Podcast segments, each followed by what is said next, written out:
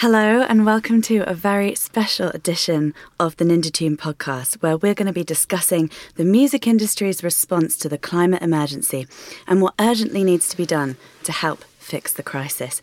I'm journalist and broadcaster Kate Hutchinson, and I'm joined by Peter Quick, the Ninja Tune MD and co founder of Music Declares Emergency, Faye Milton from the band Savages and also of Music Declares Emergency, and Chiara Badiali from Julie's Bicycle, the leading global charity bridging the gap between environmental sustainability and the creative industries. How are you all doing? Good. Good, yeah. Did I miss good. anything? We're all founders, actually. You're yeah. all founders. Yeah. There we go. You're all founders of Music Declares Emergency. Well, I guess we should start off with can you tell us a bit about what Music Declares Emergency actually, it actually is? What are you doing? After the April rebellion, Extinction Rebellion, we all realised that we had to do something within our own worlds and that we all worked in music. So we we had to develop a response to the climate crisis, and and uh, and there are lots of lots of parts of that. Yeah, um, I think one of the ways we looked at it was that there needed to be a bridge between the climate movement and the music industry because there's this sort of big pit in the middle where everyone's worrying about their own impact and feeling like they can't speak out because of hypocrisy and all these kind of things. So we we sort of put ourselves in the middle of that to try and have those conversations. And for us as a charity, I think that has been working in that space for more than 10 years now. I think it's feeling that incredible energy and momentum of this moment and how the climate crisis really is coming through to consciousness in the industry and how we really support that moment and, and break through to the kind of action that we need. Can I just ask, what were your all what were the individual moments that you all had where you thought, I've got to do something about this. I cannot let the climate crisis just pass me by anymore? Um, I mean, I think it was Extinction Rebellion. We've all been worried about the climate for years, and you, and you sort of think that something will happen and there'll be a solution, and then Extinction Rebellion's message was so clear that that we're disasters coming and we have to do something. We have to we have to act. So, and I mean, I've got two children, and I I feel like I have to do something I have to do everything I can to to to rescue the world that they're going to live in. What about you, Faye? Yeah, similar. I mean, I think, as Peter said, we've probably all been thinking about it for quite a long time. But before Extinction Rebellion came along, it felt like that energy didn't have anywhere to go. And it was also quite hard to know who else was thinking the same things. But that's what that cr- moment created was finding all of those people who are like-minded. And then once you get together, you can start to actually do do stuff. I mean, you're in the unique position of being an artist. D- have you noticed a sort of reticence among your, or did you notice a reticence among your fellow musicians at the beginning, or and have you noticed a change at all? Yeah, absolutely. Um, when I first started sort of seriously worrying about climate and asking to change our tour routings and stuff like that, um, I think everyone thought I was a bit mad. Um, but now I think having those conversations, hopefully, people, you know, that's a real conversation that's happening all over the place. So that's that has changed quite a lot. I think yeah, it's a really noticeable shift. I think for us as well, our work used to be banging on doors and kind of going, guys, this is really important. You have to do something. You know, you can't you can't just keep ignoring it or sort of worry, pretend that you're going to do something tomorrow. Um, and that really has shifted. It feels like the door's flown wide open. Um. How long have you been, has Julie's Bicycle been working on trying to bring sustainable practices into the working environment? Um, so we've been at it for about 12 years. Um, Julie's Bicycle was originally founded actually from within the UK music industry um, after, you know, An Inconvenient Truth came out originally. And I think there was a first moment where it sort of almost broke through. People started thinking, oh God, we have to do something. What do we do? Who's going to tell us what to do? Um, and and Julie's bicycle came out of that. But I think the next or the following few years, it, it sort of got subsumed in the economic crisis and a lot of other concerns. And it, it's only really been in the past year or two that that it's yeah that it's become uh, full of this new energy. Yeah, well, um, 12 years ago, or 10 years ago, 11 years ago, Julie's Bicycle published some research about CD jewel cases and how polluting they were the footprint to make them and that they're non recyclable. And so we, we Ninja Tune stopped using jewel cases from from that point on. We only use card sleeves. But as you say, after we, we did that and we've done a few little things, but but f- fe- feeling the kind of urgency to, to bring it into every area of your operation uh, hasn't really happened until very recently. Well, the momentum is definitely, you know, growing. It's there. You've had 2,727 organisations, artists and indiv- individuals even sign up so far, from Annie Lennox to Jarvis Cocker, from Shabaka Hutchings in 1975. I mean, that's massive. 750 organisations and 590 music industry individuals. How far is left to go in terms of music companies and getting artists to sign up and get involved and labels such as Ninja Tune? There, I mean, there's a long way left. Well, I mean, a lot of labels have signed up, but actually, the next the challenge is what do we do next? How do we how do we clean up our own act and how do we communicate and create the change necessary in the culture around us to for, for so that the whole um, system changes? Yeah, I'd agree with that. I think it's, as I, I was saying, my own personal experience of it before is finding those people who are also like minded. It's We've now identified, you know, 3,000 plus sign ups, I think it is now, since. Uh, the numbers that you have on your sheet. Uh, a total 3,000. yeah, it just keeps growing and Yeah. growing. So, um, yeah, so it's, um, yeah, it's identifying those people, and then we can start putting the right people in the right rooms to have the right conversations, and just that just creates so much more momentum Yeah. people feeling like they have to do things alone. Yeah. It is. It really is that power of bringing everyone together. I think, you know, so many of the conversations that we used to have, they ended this dead end where businesses didn't necessarily feel like they could do something because the artists weren't asking for it, or so they said. And the artists said, you know, but it's all down to the businesses. And actually, what Music Declares Emergency is hopefully doing is bringing all of those bits and pieces together and saying, actually, this is something we all care about. So, how do we move forward as one community? Yeah, and I, I, another thing is that artists obviously have a very delicate relationship with their fans. They they don't want to ask too much of them or, or hector them with with uh, demands. So artists don't really want to speak out that that loudly generally because they don't want to be accused of being hypocrites or, or telling people what to do when they're going on tour, etc., etc. So and obviously that's a sort of negative cycle and we need to break that and we need to help artists break that Do you have any suggestions for how? I think in part it's um, it's knowing that some people are going to call you a hypocrite no matter what you do, and you either let that silence you or you step past it and you go, actually, this is way more important, and we're all in this together. And you know what? If you're going to call me a hypocrite, I, you know, I'd rather be a hypocr- hypocrite, but doing something than standing on the sidelines just shouting at others who are trying. Yeah, and I think also sort of just communicating some basic information, such as it's actually um, much greater emissions from fans travelling to shows than it is from the artist going place to place um, on tour. So it's it's not maybe people's perception of what the problems are isn't actually reflecting reality. So it's just sort of putting that info- information out there. I definitely want to get into the sort of nitty gritty of what artists can do, what businesses can be doing, what individuals can be doing. But first, I just I just wonder whether you know you mentioned inconvenient truths, Chiara, and I just wondered for people maybe that aren't so sure, what are the music industry's inconvenient truths? I mean, we know that that touring has a massive environmental impact, but what about everything else? And how does the music industry industry even compared to like say the film industry? Is it better? Is it worse? I think it's asking that's slightly asking the wrong question because we as as an industry, the music industry is part of the same kind of business models and industries that have brought us to this place that we're in now. Um, and to get out of it, every single business and industry has a part to play. I think if you just look at, you know, the direct carbon footprint of the music industry, it doesn't really compare to something like heavy manufacturing.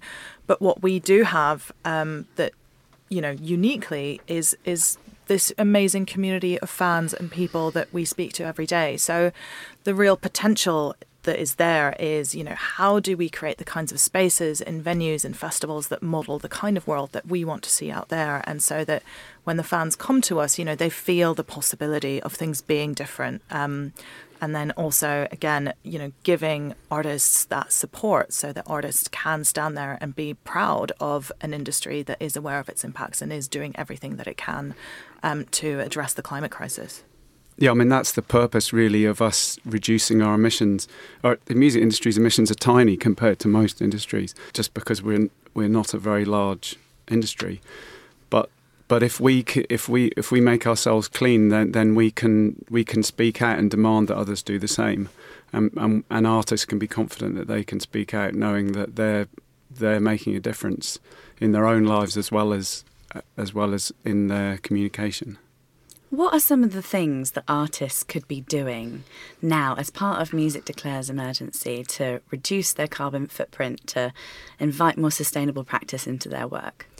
I think the the most important thing an artist can do at this particular moment in time is to speak up and speak out about the climate and ecological emergency. It's it's quite like moment specific. 2020 is not 2019. There was a huge amount of awareness raised, but that needs to be pushed further. There's um, a lot of people are not sure whether they support the climate movement or not. They see, you know, sort of conflicting views. So it's supporting that movement, supporting people who are trying to make change. And that's, I think, because we don't have a lot of time to fix things, it's concentrating on what's the particular most important thing you can do in one moment. And for an artist, that's definitely communication. I think it is it's speaking out speaking out and demanding action is sort of you you know inspiring the fans asking politicians for action, which can sometimes feel a bit uncomfortable, but ultimately that is also where some of the change is going to have to come from. And it is asking the industry to take action um, because, again, you end up in that sort of double bind of the artist feeling quite powerless. And actually, you do have the power, you know, ask why aren't all of our venues powered by renewable electricity yet? Um, that's well should be well within reach in 2020. So. Yeah, and well, why aren't all the touring trucks and buses running on hydrogen fuel cells? and and why haven't we found a sustainable um, form of air travel? Again, the, these are these are the questions to answer, not really, you know, why are artists choosing to tour or choosing to fly. Mm. It's. I interviewed uh, Caribou, the artist Dan Snaith, recently, and we were talking a lot about what he's been doing um, and his band have been doing, you know, in their small way to help try and improve things. And they're doing something where they've partnered with plusone.org, which is where uh, you, you add one dollar to every ticket sold, and then you consult with, you know, they're consulted on how best to sort of spend that money and what cause to donate that to. What's your kind of take on that sort of offsetting movement that seems to be growing in momentum? It is still a, a, sometimes dangerous conversation if we just um, try to pay off our sins, um, which quite often is still what it is. Um, and realistically, we are also at a point where we do have to reduce emissions quite quickly. Um, so, you know, within within that, it's also not just looking at offsets directly. It is also looking at okay, if I am going to put a financial value on my emissions, can I give it to a charity or to another organization that's maybe making change a little bit differently. Um, so it's, you know, do you invest it in renewable energy? Do you invest it in something like community energy that actually gives back ownership of energy to communities and, and creates a whole new different economy? Do you um, do you support uh, environmental defenders who are often on the front lines of things like deforestation? Do you support so any of the um, legal challenges that are being brought around the world um, to change policy, all of those things are really, really important, and they're all things that have to be done. So, um, yeah, I think it's it's understanding your power as an artist, and then um, deciding what you want to do with that, and if you are going to put money somewhere, deciding what you want to support. Yeah, so we will offsetting will have to be part of the solution. You know, paying to to keep the forests and and plant trees, etc., etc., etc., and renewable energy. But yeah, we do have to reduce our our emissions first. That has to be the focus, and and campaigning as and speaking out, as Faye says. So. Yeah, I've got a, a, really sort of simplistic way of looking at it, and Chiara might think this is a, maybe not that spot on, but I just see it as like, okay, planting trees is great, obviously, but we've got sort of 10 years.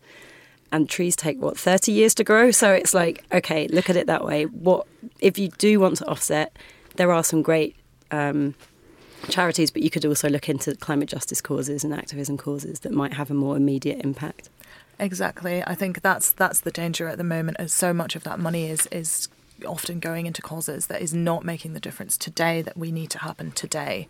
You know, we had to reduce emissions 10 years ago, and globally, we're still not on the downward curve. So, paying for something to happen in 10 years' time for emissions that we're still making today is just not good enough. I get it. I get it. The, the New Yorker, I think, referred to it as greenwashing this idea that you know there's a dangerous sense of acquittal in offsetting but you guys are more about direct action on music declares emergency website there's something about actions that individual what individuals can be doing is to participate in actions what does that mean one of the best ways to get involved in this and to radicalize yourself actually is to start making actions with other people, joining Extinction Rebellion, joining Fridays for Futures, and and so I think that's the point. Once you start acting, you make you your actions multiply. You bring other people in, and you start doing more yourself. I'd agree. It's it's about asking change. It's yeah, either by taking to the streets, by writing to your politicians, by making sure that politicians know that you know you want them to take climate action. Um, yeah, it's yeah, it's really important to understand as well that if if you're feeling powerless and you're feeling overwhelmed and stressed out by the climate emergency and all of the sort of scary things we see happening, actually taking action, being with other people and getting involved, it really helps to ease that anxiety and ease that pain. So yeah, it's it's good for you, good for your soul to do it. Exactly, well. because uh, every, most people want to take action, but or most people want to do something about the climate crisis, but we're we're actually scared because it seems overwhelming. You know, we're actually overwhelmed with grief. Actually, uh, I think that's an, a real aspect of people's response to this, and and and taking action is a way, as Faith says, of of dealing with that. Well, let's talk about some of those uh, practicalities. We talked a little bit about what artists should be doing, about speaking up, what individuals can do. What about businesses? What should record labels, festivals, promoters, what can they be doing? What are you What are you guys talking about? What have you come up with?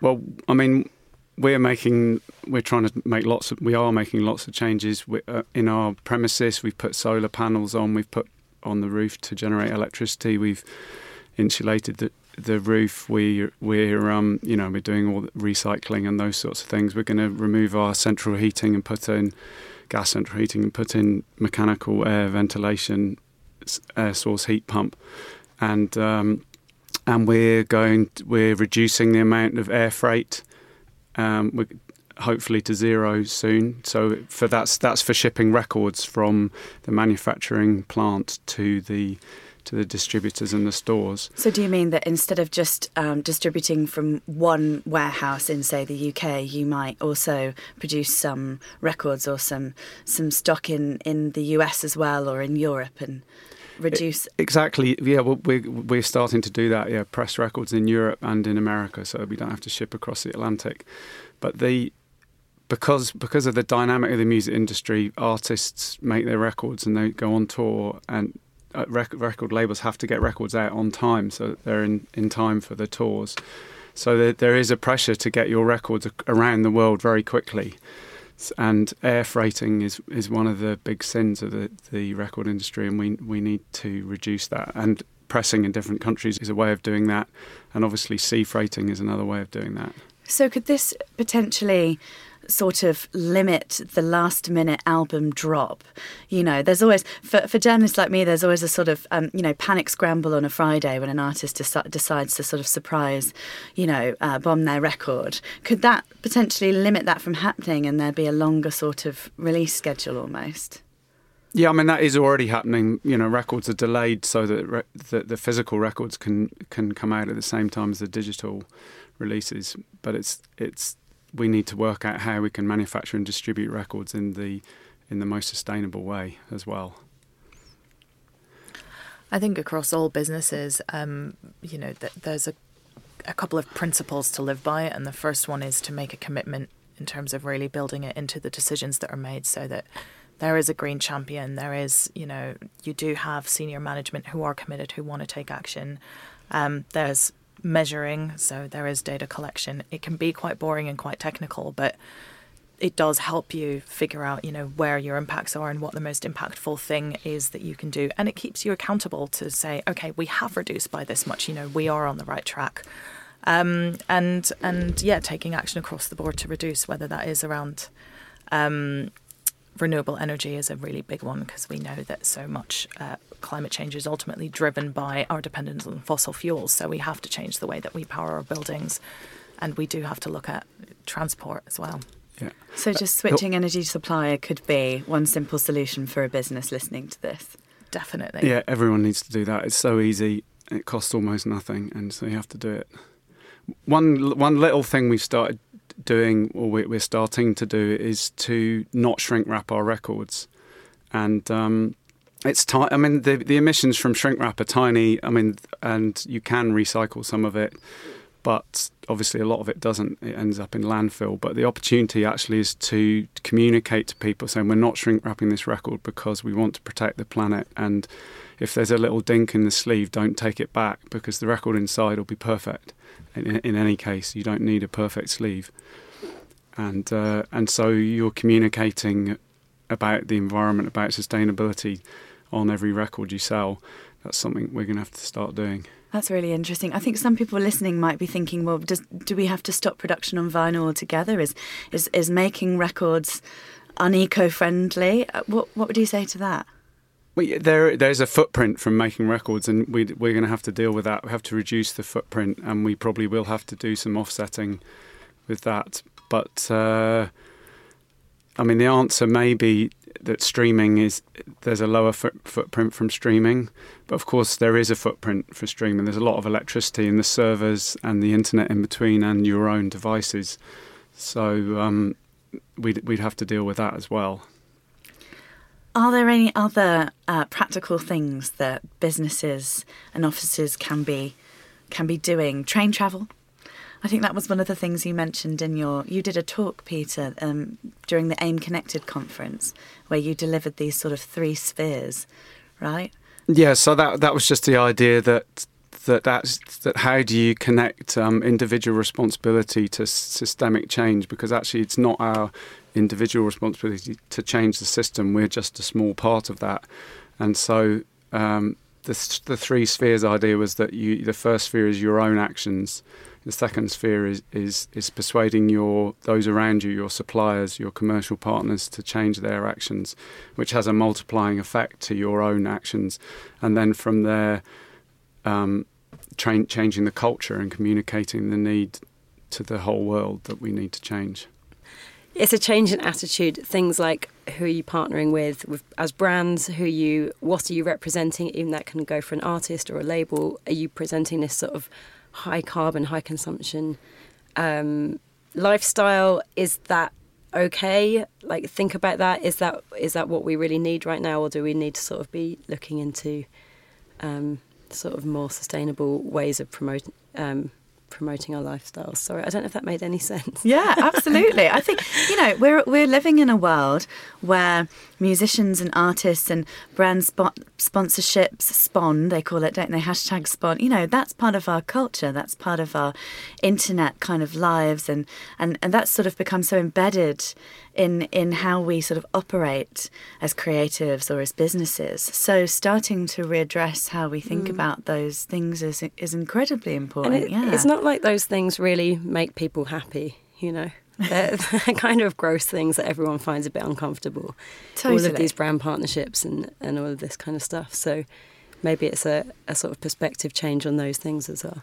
I, mean, I think it's if you if you sort of look at you know the music industry or music, we all we all believe and, and definitely want to believe that it is it's a force for good in the world and we do have the power to change the world. So in the context of a climate crisis, what does that mean? Like what do we stand for? That's the mm. question. Mm. And that's the that's the shift that we need. Yeah. I think well I I do find it overwhelming, but one thing that I personally would just love is for there to be some kind of toolkit where I could go online and go, okay, so here is where I get my sustainable merch from, and it might mean that I lose this, mm. but you know I gain that, um, and and this is where I can um, plan a sort of sustainable tour diary. And and whether there was some kind of portal that brought all these different disparate elements together is that something that you guys are considering? So Julie's bicycle has quite a lot of it. Um, it's sort of we have a lot of free guides and resources on the Julie's bicycle website um, for everything from touring to you know the the stuff you buy to energy management for festivals um, and a, a, carbon calculator that we built specifically for the music industry and music community. Um, and I think through Music Declares that the real opportunity now is to update all of that and bring it out again. But yeah, there is a one stop shop. Yeah. and that's something definitely that we want to work towards making really, really accessible and really easy to understand for people who just are busy and they just want to be told what to do because that's what we've been found, finding from a lot of our communications. People like, I want to do something, but what? And I don't have that much time to think about it. And we do have a list of actions on the Music Declares website, musicdeclares.net. So you scroll down to the action section, and there's a there's a what you can do as a label or an artist or a venue or so there's there are some there. They're not perfect, but there are some initial suggestions mm. for um, for actions, but they're going to be improved. Yeah, we're working it's, on that through through 2020. It's a process, I think. This is the thing. Sometimes people just want to do one thing and say, "Okay, I'm really green now." And actually, what what we've entered is like a new time of the time of the climate crisis, and so how we respond to that is is going to keep evolving, and it's going to keep changing day after day after day we all have to make choices in every area of our life when we buy our food, when we buy our, our transport, when we buy and and we have to do it in music. Are we going to buy records? Are we uh, are we going to stream records? How are we going to stream them? What? Uh, Should we stop going to gigs? No, absolutely not. is the, is, the, is the era of live music and touring over? Is no, it done? Absolutely no, not. Because there's no point in saving the world if we're miserable, is it, actually? so we, we, have to true. I think you know it's it's sort of it's always funny when people say that because the the music industry and the way that we tour and present music it's always shifted and changed based on mm. you know what we've wanted to build as an industry. So it might look different and it might feel different or no, it might look different, but I don't think it's ever going to feel different. We'll, we're yeah. still going to want to come together and see music. That's sort of mm. so core yeah. to, and also, to our existence. It's sort of it's a tiny question. The real question is what is the what's the government going to do? Is it going to tax carbon? Is it going to tax air fuel? Is it going to to force industries to become green? Is it going to stop uh, banks and pension companies investing in fossil fuel? Is it and yeah. uh, so there? I mean, there are much much bigger questions. We should all listen to music if that helps us helps us campaign in the right way, then then we should have whatever emissions we want on music. Actually, yeah, absolutely. And I, I think it shouldn't be seen as like an this sort of really depressing thing of cutting things out of your life until there's nothing left and you just sit in a box and do nothing all day. It's uh, actually like restrictions can be really, really useful for creativity. So, for um, creating new ways of doing things and pushing things forward, things never going to stay the same. That's just part of how things are. So, yeah, there can be lots of new possibilities opening up. So it doesn't matter if Coldplay never tour again. It's really what the government decides to do. Um, you guys have obviously all been working closely together on Music Declares Emergency, and a few uh, weeks ago you went to the European Parliament to discuss these issues. What was the outcome of that, and what were you bringing to them to the table? Um, that was just it was the beginning of a conversation and a sort of meeting of minds, realizing that Frans Timmermans is he's he's spearheading the EU Green Deal in Europe, which means that they want Europe to be net zero by 2050, and we're obviously pushing for for 2030. And he he totally understands that uh, 2050 is too late. But, yeah, and I, but I, I think just, their conversation is changing actually to to actually look at 2030 yeah. as the latest. So we, will be meeting him again. Julie's Bicycle will uh, are setting up. Um, well, we need to have high level sort of policy talks about what what the what are the right policies to bring in because that's that's really what Frans Timmermans' role is. So you're you're talking um, just to simplify it a little bit, about creating uh, one framework for the music industry, kind of touching on a lot of the things that we've touched on, what businesses can do, what artists can do, what individuals can do. Can, how possible is it to create one framework? What are the challenges within that? I, I just wanted to just adapt what, what you just said because I think a big part of the conversation was how can music and culture create the right environment for radical change. Mm. And because whether it's 2050 or 2030, hopefully 2030, but it's still, either way, it's an enormous amount of change needs to happen. And to have culture and people's sort of a horrible phrase, but like hearts and minds on side is a really big part of that, and and that's one of the ways that um, we're discussing sort of how can music play a part in creating that positivity around that.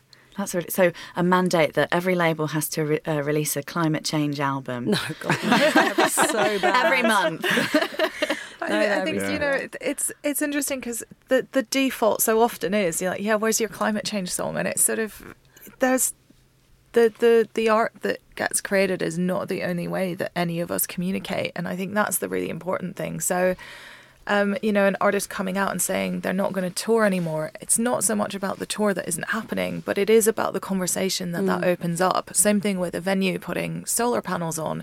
It's not just about the energy um, that that gets generated for that single venue, but it's also that venue saying, hey, we're for this. We want to build this new renewable future. Uh, yeah, and, and other people listening to that and thinking, oh, yeah, I've got to do something. What can I do?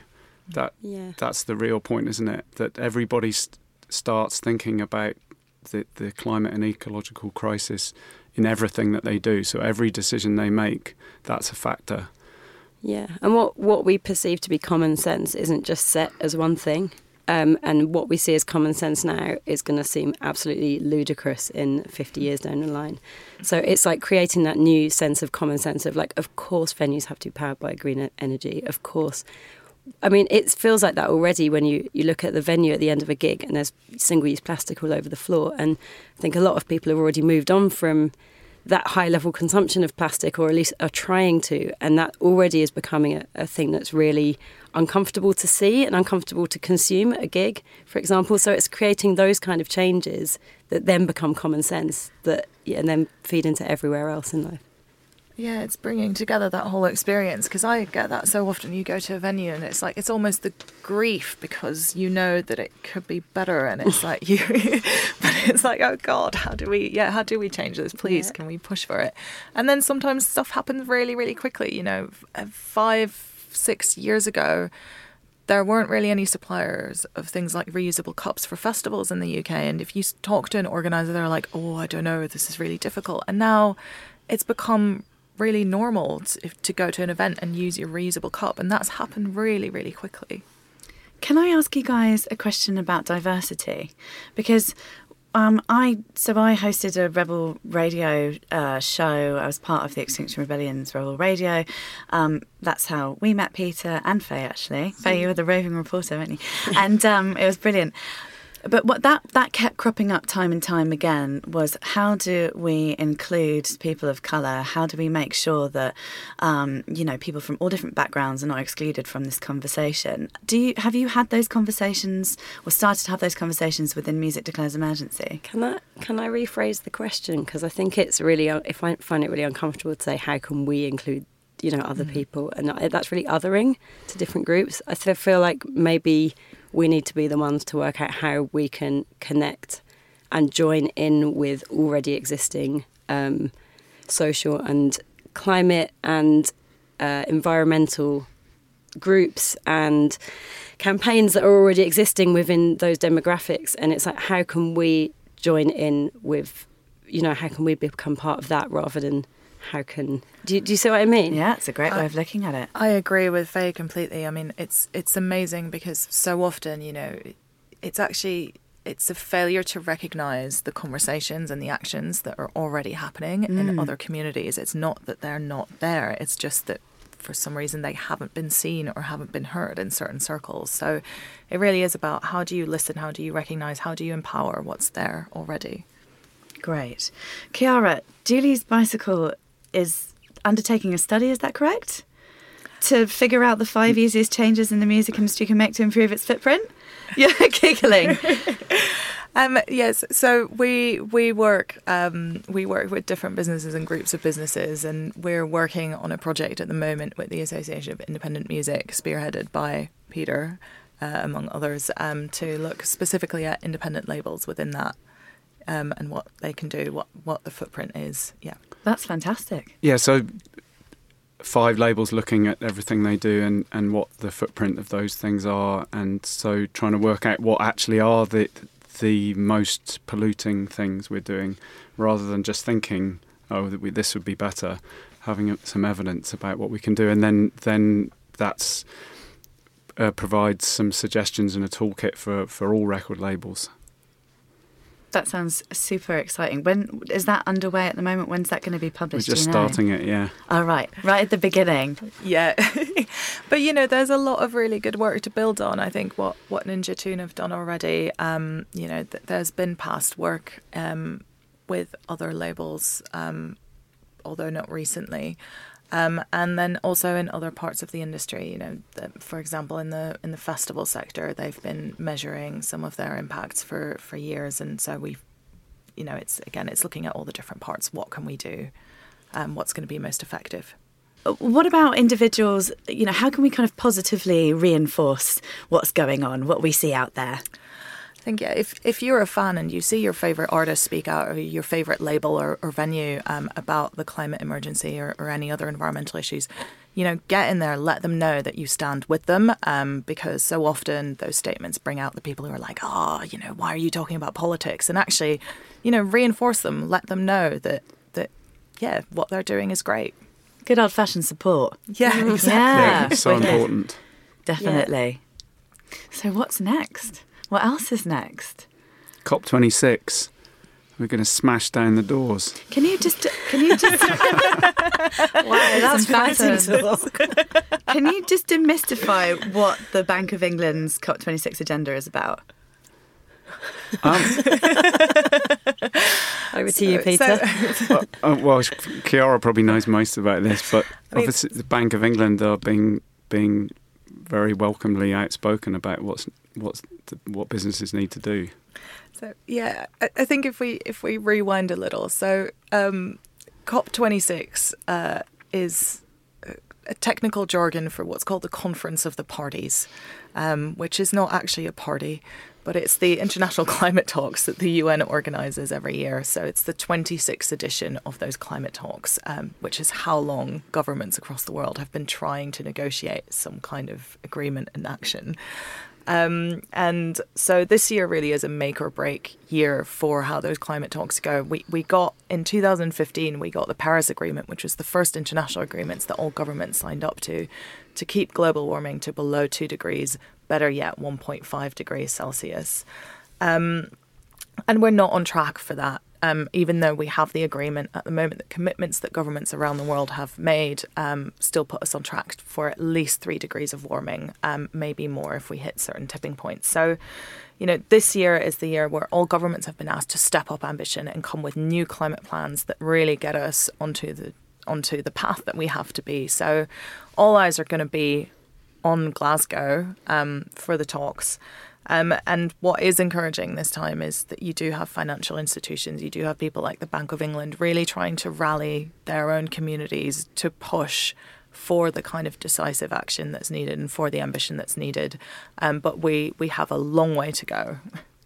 Yeah, we're trying to um, just get our message out loud and clear and sort of draw attention so people realise how important this moment is and sort of put all eyes on world governments to to do something and make some really positive commitments at that event. So that yeah, there'll be some there'll be some music declares events or or events that we're involved in around and before COP26 to ensure that that the world's looking at COP26. And do you feel positive about it because the um, the UN climate talks in Madrid last December in 2019, the outcome of that was not super positive or as positive as people had hoped. There seemed to be a lot of uh, indecision and not much concrete plans made following that. So for 2020 in Glasgow, are you feeling like there's going to be a step up?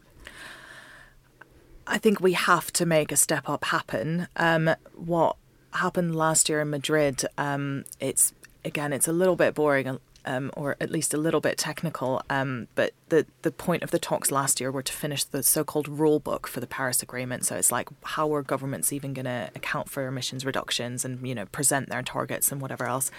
And and that's where you start getting into the the detail of the negotiations and. Right.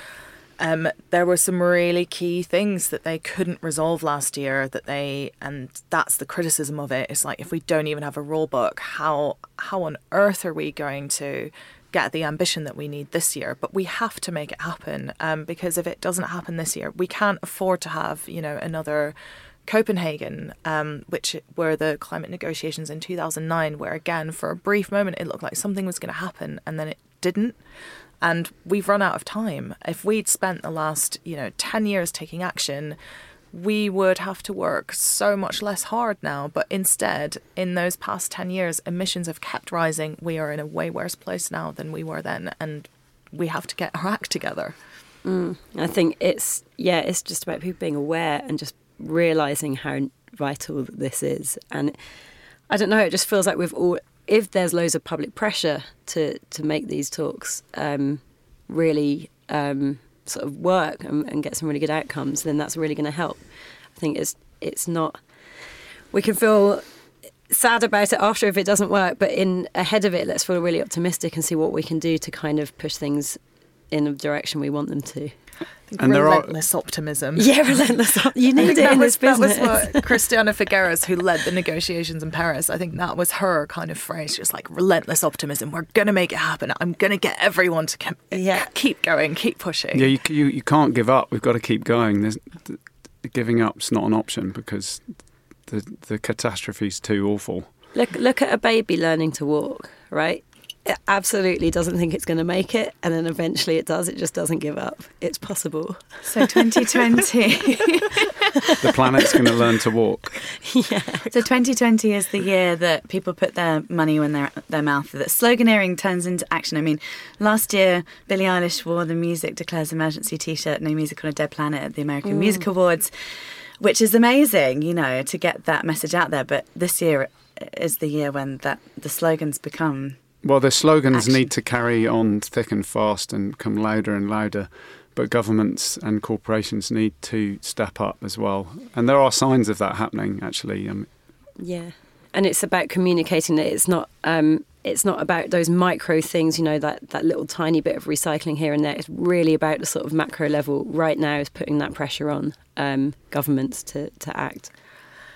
Definitely. Pressure on governments and also um, you know, big picture again, this does come down to the what kind of world are we creating? Um, at the moment, the communities that are going to feel the impacts of climate change most acutely are the ones that have done the least to cause it. Um, and so that is going to be another really important part of of the negotiations in December, and we have to hold our governments to account to make sure that what comes out of um, of the talks is uh, something that has that kind of equity at its heart. And it makes total sense that it should be the music industry that leads the way. You know, it's about music is about creating utopias, creating worlds. You know, festivals are about creating our perfect sort of ideal mm. wonderland. So of course we should, you know, be the, the, the thought leaders in this. Well, if you think about a festival, it's a very um, sort of low I don't know. Is it? I'm just saying this, and maybe feel free to correct me if I'm wrong. But sort of sitting in a field today uh, for four days listening to music, you're not actually consuming that much. You might be consuming a lot of alcohol and other things, but um, on that's actually one of the sort of scenarios of like this is how people can live, and it's really beautiful and enjoyable, and sort of enjoying those things and and seeing the the connection that humans have with each other on on a level that's not commercial and it's not about necessarily, you know, buying stuff.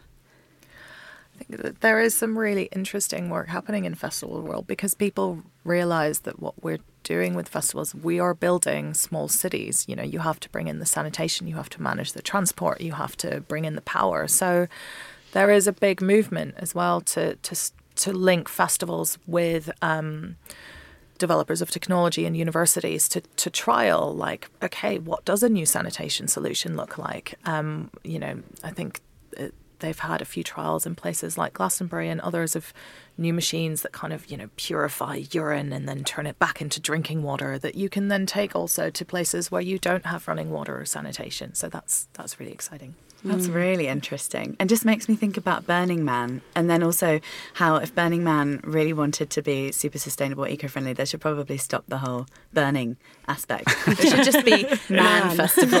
or ideally, sort of, you know, Person Festival. Person Festival, exactly. They should just, re- they could rebrand, you know, if anyone from Burning Man is listening, you know, something to think about. Um, if anybody um, listening to this podcast likes what they hear, they want to get involved in Music Declares Emergency, what can they do? there's meetings coming up, right? They can sign up on the website for a, for a start and then email the group.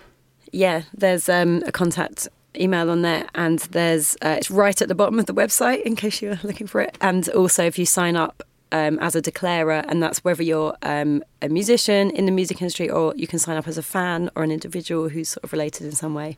Um, we have an osteopath that signed up. Excellent. we've seen on our hey osteopaths like music too. um, but then you'll receive all our mail outs and stuff like that, and it's it's mainly signing up just means that you agree to our declaration, which we weirdly we haven't talked about, but um, our declaration is Okay, here we go, testing myself. Um, Saving the best till last. Yes, absolutely. So we're calling on governments and media institutions to tell the truth about the climate and ecological emergency. That's number one. Number two is that we're demanding that um, governments put in policy immediately to reach, reach net zero greenhouse gas emissions before 2030. Um, number three is recognising the impact of the music industry and committing to taking urgent action. And uh, number four is also just recognising that it's this whole scenario has come out of a system that is broken and it really sort of um, is affecting poorer nations and poorer areas, even you know within our own cities. Um, more so than richer areas. So it's just addressing that sort of imbalance and just taking that into account as well. So if you agree with that, then sign up. If you don't, then, well, I'm coming for you. well, that is a powerful way to end. Peter, Faye, Chiara, thank you very much for giving us this wonderful introduction into Music Declares Emergency. And I'm excited to see what comes out of it. Thank you. Yeah, thanks, Kate. That's mm. brilliant.